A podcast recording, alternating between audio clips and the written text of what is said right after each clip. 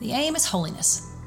And the idea is that if we are all aiming for this same goal of holiness within the confines of this gift of together that God has given us, we might just be able to make better headway side by side than we ever could alone. We've discussed the discipline of fasting and, in general, just a little bit the role that spiritual discipline plays in our pursuit of holiness. Just like any athlete, um, you go to the gym, you pick up a weight, you attempt to build your muscles by working them, by stressing them, by putting the effort into building that which you'd like to see grow. Uh, Donald S. Whitney has a has a quote in his book Spiritual Disciplines of the Christian Life where he talks about different people who train themselves to do different things. He says great um, musicians devote time to learning to play their instrument. Great athletes they they practice their sport. There's all these things that we discipline ourselves to do, and it takes hard work, and we know that it takes hard work. But then he says, and I quote, then many of these same people will give up quickly if they find that the spiritual disciplines don't come easily as though becoming like Jesus would not take much effort. Holiness is a very high aim.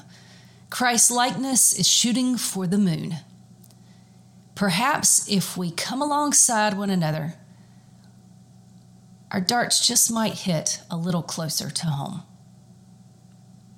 We've discussed the practice of of fasting. But what I'd like to do for today and, and a second session as well, I want to just talk a little bit about some of the other tools, some of the other uh, equipment within our arsenal that will help us to grow our spiritual muscles. Just like the athlete hitting the gym, we are aiming to build our spiritual muscles that we might perform better, that we might be a little bit closer to the image bearers that we were designed to be. And there are actually lots of tools, fasting being one of them. And so this time and next time, I just want to kind of give a pretty perfunctory, but a, a little bit of a glance at some of the other widely accepted uh, spiritual disciplines. Some of these things that we can practice in order to build these spiritual muscles. And of course, New Year is the perfect time to talk about being disciplined. We have all sorts of things that in January we, we tend to want to be ready to feel like we can discipline ourselves to do that somehow by February we've lost that desire and discipline.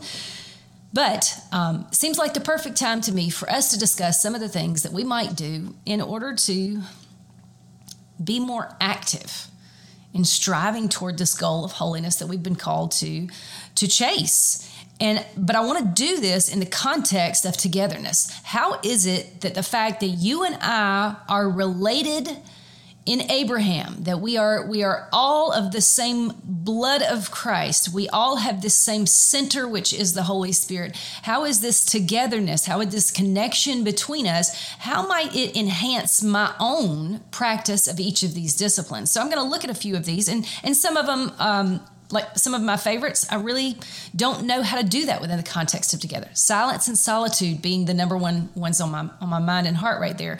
Um, I'm a huge advocate of silence and solitude. I'm also a silence is golden type person, so it's not hard for me to be without noise. But I think we'd be shocked at how many people are actually uh, addicted to noise. So turn off the radio when you get in the car. Um, have a few minutes that you just take your AirPods out and you and you enjoy the quiet of your home at night or in the morning or at some point in the day. Go sit in your car if you have to. Uh, but this these are great disciplines: silence and solitude, meaning just get away from people a little bit and and enjoy uh, the companionship that you can find with your maker in those moments. You actually have to. Many people well, all of us in, in today's world, we have to prioritize that. We have to actually calendar that. We have to set that aside to do. But the ones that I want to talk about for a little bit here are ones that I think that if we wanted to really advance in these, then it would be a great help to be able to do that alongside other people who are doing the same. Um, I want to talk just a little bit about ones that have to do with God's word first. And by the way, there are two books that I absolutely love about spiritual disciplines that I will kind of promote in a way if you're a reader. They're, they're great reads. I'd probably read The Spirit of the Disciplines first. That's Dallas Willard. a fantastic book about why you should do this, why you should prioritize this. I'm a I'm a calendar person, I'm a to-do list person. I write everything on my calendar. And yet I find that a lot of times spiritually disciplining activities, I don't write them on there. And I and I just discovered a number of months ago, why don't I do that? It's like I don't want to feel like I have to put them down, but you know what? I'm more likely to do them if I do. So he just kind of gives you this this food for thought on whether or not this is something that I need to prioritize enough to put it down on my to do list and make sure I get this done. And he gives you a nice little overview of many of the disciplines. And then um, Spiritual Disciplines of the Christian Life by Donald S. Whitney is also a great one. It actually picks apart particular disciplines and has a chapter on each one. This is what it looks like. This is why you should do this. This is the challenge that you might face. But today I want to look at a a handful of spiritual disciplines that involve taking in the word. And I want to look at them from the framework of how we might um, encourage one another, how, we, how we might come alongside one another as the body of Christ and help one another advance in these disciplines. The first and most basic is what Whitney calls Bible intake, literally just taking the word in. We are called to do this every single day. This is the uh, the visual of manna that we see from the Israelites in the wilderness. What you had yesterday, it's just not going to fill you up today. You need to come back for more. Every day, you need to come back for more. In this, in the context of togetherness, I would love to see, I would love to see us putting the word in front of each other enticing one another. The, the truth is, His word is living and active and beautiful. It is, it is empowering, it is motivating, it is impassioning, it is it enlivens our curiosity. It sets off our emo- our imaginations. There's just so much about the word that might grip us in the context of together if if i'm not seeing those things if i'm not being enlivened if i'm not motivated and impassioned by his word and it just looks like black and white words on a page to me then perhaps i can see it through your eyes where it is just this vivid picture of a beautiful relationship a wonderful calling and an amazing god so maybe if I'm I'm dulled in my spiritual senses today and I'm not seeing that kind of beauty from God's word, then perhaps I can see it through your eyes instead and it can reawaken me to the beauty that is there. If we can put the word in front of one another if you can if you can sit down with the lord and you see that beauty and there is something that jumps off the page at you and it is beautiful and empowering and wonderful and motivating to you, then perhaps I need to see what you've seen. I need to view that word through your eyes so that I might catch a renewed glimpse of the beauty that you found today. So, not only do we need to take in this word together, but in the context of family, in the context of the body of Christ, of church, then I don't need to sit there as a hand and just get super excited and feel the blood pulsing through my veins and yet have it cut off by the time it gets to my elbow. I'm, I'm not going to be able to feel the fullness of being alive unless that passion courses through my whole body. And so maybe I need you as a as a hand, as a knee, as an elbow, as a whatever you are to let that passion make its all make its way all the way through to my side, to my part. Go on the Facebook page and post post some some scripture that has just awakened your soul today go check it. Go check and see if you're feeling dull if there's someone that has something to say to you that might awaken your spirit. We're not just called though to just take in god's word. There's actually a, a great beauty in taking in god's word in various ways. Um, two years ago I, I read the entire bible in january in the month of january 31 days the whole bible. What that meant though was that i could not dwell I got a journaling Bible and I read it all in that journaling Bible. And as soon as something came uh, came in front of me that I just really wanted to dig deeper on, I really wanted to ponder, I wanted to just mull it over in my mind. I couldn't at that time. And so I, I, could write, I could write a little note out in the side in the journaling part, and I could keep reading. That was actually very purposeful. It was simply, it was like a bath. You know, it was like getting in a, a word bath. And there is a great value to taking in the word in mass like that and just soaking in it, let it wash over you. There is also, however, a great validity in just taking taking that water to drink, you know, just taking a, a mouthful of it. And there's there's something wonderful to be had there. So sometimes you need to just take in large amounts of it, take in a chapter, take in a book, take in the whole thing, uh, and and enjoy and ruminate on that. But then there are also times when we need to just pick it apart we need to sit and ponder it. We need to mull over it. It's like we need to put it in our mouth and slosh it around for a while. And this I would call meditation. Meditation is, is just taking that one word that just sticks out at you and is it, just doesn't seem to want to go away. It resonates with you somehow, and you just need to figure out why it seems so meaningful to you. You need to sit down with the Lord and let it become alive in you. And you get that by meditating on it, by meditating on that one little snippet, that one little bite uh, that might have really deep meaning for you. The next phase in Bible intake, I would assume, would be memorization. So you've you've read this whole, you've taken a bath in it, and then you've taken one cupful and you've digested that, and as you ponder it, as you mull over it, you find that the words keep playing over in your mind. And the verse just keeps repeating itself as you as you meditate on it. The next logical step then is to commit it to memory. To write those words on your heart so that when the opportunity comes that they might move you, that they might compel you, that they might be the answer to your question, that they might be the way of escape that he's planted in you to get around, to circumvent the temptation that's in front of you, then those words are literally embedded in your mind. And so comes memorization, writing that word on your heart, literally committing to memory that which you have pondered. Both of these things could very easily be done and encouraged within the context of the body of Christ. I would absolutely love I cannot tell you how thrilled I would be. If if the church together, if that simple Facebook page or or however it is that it morphs into becomes a, a meeting place where where one person says, I'm I want to really work my muscles of memorization. I am setting a goal for myself to memorize a verse a week all year long. Will anybody do this with me?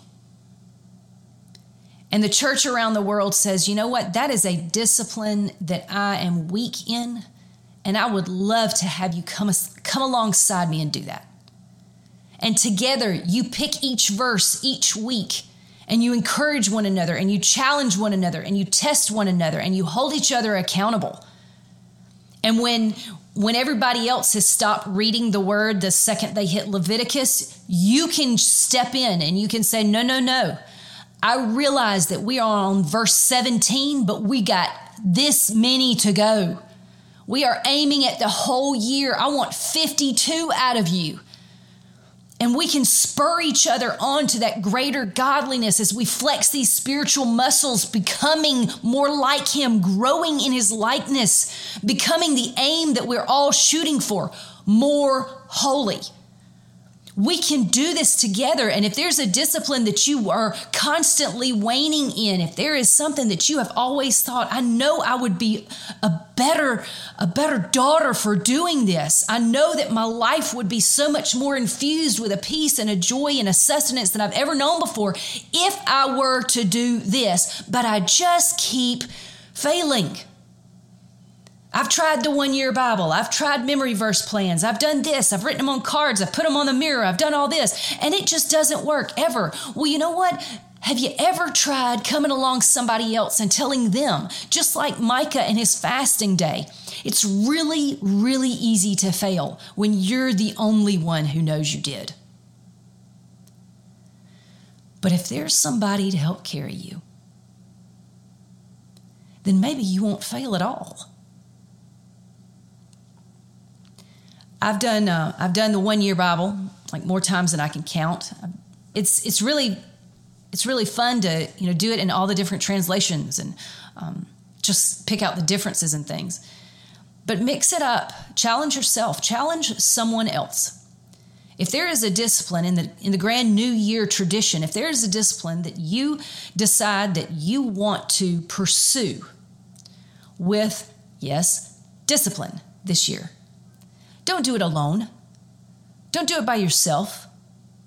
Don't do it in such a way that you can um, you can cave in do it in such a way as to have others know so that they can hold you accountable. But in so doing, in getting that gift for yourself that says, I've got some accountability, so I might actually have what I need in order to be pushed forward to actually accomplish what I'm set out to do, it's actually a benefit to those who hold you accountable too, because they then have the opportunity to jump in, to say, you know what, I'm in exactly the same boat. I've gone through seasons where I did great at this, and I've gone through years where I didn't even try, and it's time. I'm hearing God's command over me that says, Be holy. And I need to pick up some spiritual weights and grow in this. Let's do that together. If you're setting yourself a goal, you probably aren't the only one who needs to meet it. And you probably do better at getting there if you let somebody know and come alongside you with it. The next phase, I would say, of Bible intake, one is just literally immersing, what I might call immersion in the Word, immersing yourself in the Word. Just read it. Just read it every single day. Take it in, um, like like getting into that bath. Meditation, like drinking the water. Take bits of it and really let it ruminate in your soul. And then memorization that actually has it to be a staple in who you are, written on your spirit, written on your heart, etched in the stone that is your um, your memory. The next phase would be study. Simply study it. Don't just ruminate on it, but really look to see, really dive into it. Study what that word means. The complete word study is an excellent, excellent resource for doing this. There's one for the Old Testament, one for the New Testament. They're not cheap books, um, but they, I cannot tell you how valuable they are. But really study that which is written on your heart. See what all it is that God might have you mine from that. I give the analogy all of the time about life with the Lord and the various disciplines as well uh, as an Easter egg hunt. You know, you can go to an Easter egg hunt where there's a wide variety of, of ages that are participating in the hunt. I used to have one here at my house for more than 10 years. I had an Easter egg hunt every Palm Sunday. And we had we had toddlers who could barely walk, and then we had eight and nine year olds. You know, when you do that, you have to hide hide eggs in all kinds of different ways, right? A toddler is not going to go searching through a bush to find an egg. A toddler is going to pick up the one that's sitting right on the grass. But then if you were to happen to have a golden egg, then you got some older kids and they are going to they're going to dig things up. they're going to look in every crack and crevice. They're really going to dig deep for that golden egg. Well, when you sit and study, when you mine the word, you can, in a simple bath of it, in simple immersion in the Word, you can find those eggs that just sit right up on the grass. They're easy to find. You've probably seen them before. They're easy to pick out. There's a great, great something in every single one. But when you sit down to really meditate, really study, really dive in, that is like picking through a bush looking for that golden egg. And I can guarantee you, if the thing that you search is in God's word, you're going to find a golden egg over and over and over again. And so, really dig deep into the study. We can do this in the context of community too, even virtually. I would love to see the day when there are there are personal things as well, where you can literally walk into a prayer group or um, or a classroom or whatever, some gathering of the church together where you're coming together to practice these disciplines in person. But the beauty of where we are now is that we can do those things virtually today, right where we are. And so if you're studying something and you need you need Strong's concordance, you know, you need a you need a definition of a Greek word. If you need some understanding, then then let's ask each other. If you've got an insight that absolutely blew your mind, I'd probably be really excited to hear it. I would love to know that you are doing that. I would be inspired to do that myself. And there's a really good chance that whatever it is you're sharing is news to me too, and it can enliven me just like it did you, impassioning both of us to go look for more golden eggs. We can do this. We can do this in the context of together and resolutions that you've made in the past and goals that you've set for yourself and some desire to see a spiritual awakening within yourself and a building of your spiritual muscles and, and some sort of discernible growth in holiness. It can be found. God gave us the tools to do it and the community to do it in. We got another fast coming up on Sunday, third Sunday of every month, the third Sunday from sunrise to sunset, wherever you are. There's an event on Facebook page. Sign up as going to that event. Then click on the event on Facebook, and um, the conversation may be on the screen, or you may have to click a button that says discussion to be able to see the discussion. Try it, taste and see. Try the discipline of fasting, do it within the context of community, and encourage one another as you attempt to. But let's start let's start flexing our spiritual muscles in all sorts of disciplines. Let's begin with the word. Let us, let us gather as individuals, as children, as believers, as siblings over the word and encourage one another to, to every single morning. I love to sleep in. I don't necessarily sleep much at night very easily, but man, I love it on the mornings when I don't have to get up early in the morning. If I had to get up every single morning before the sun melted away the manna, I would have been really excited for Sundays when I didn't have to go out and gather it. I might need you to help get me out of my spiritual bed. I might need you to tell me you're going to need this manna today because you're going to be hungry come afternoon. I might need for you to just put one little wafer of it right in front of me so that I can be enticed to go and gather my own. We all go through mountains and valleys. Most of us live the majority of our life on plateaus. It's really nice to know that where we live is where we can also find God. Where we where it is we do our everyday business. We go to we go to work, we cook dinner, we do laundry, we have lunches. It's also somewhere where we can grow, where we can thrive if you were to look at me with spiritual eyes, I don't want you to see some wimp who, who can't pick up a five pound weight. I want us to be bodybuilders. I want us to be heroes and supermen. In order to grow those muscles, in order to be that, we've got to put in the work. And we got to believe just what what Donald Whitney says here as if being like Jesus wasn't going to take a lot of work. It does. Let's be willing to put it in.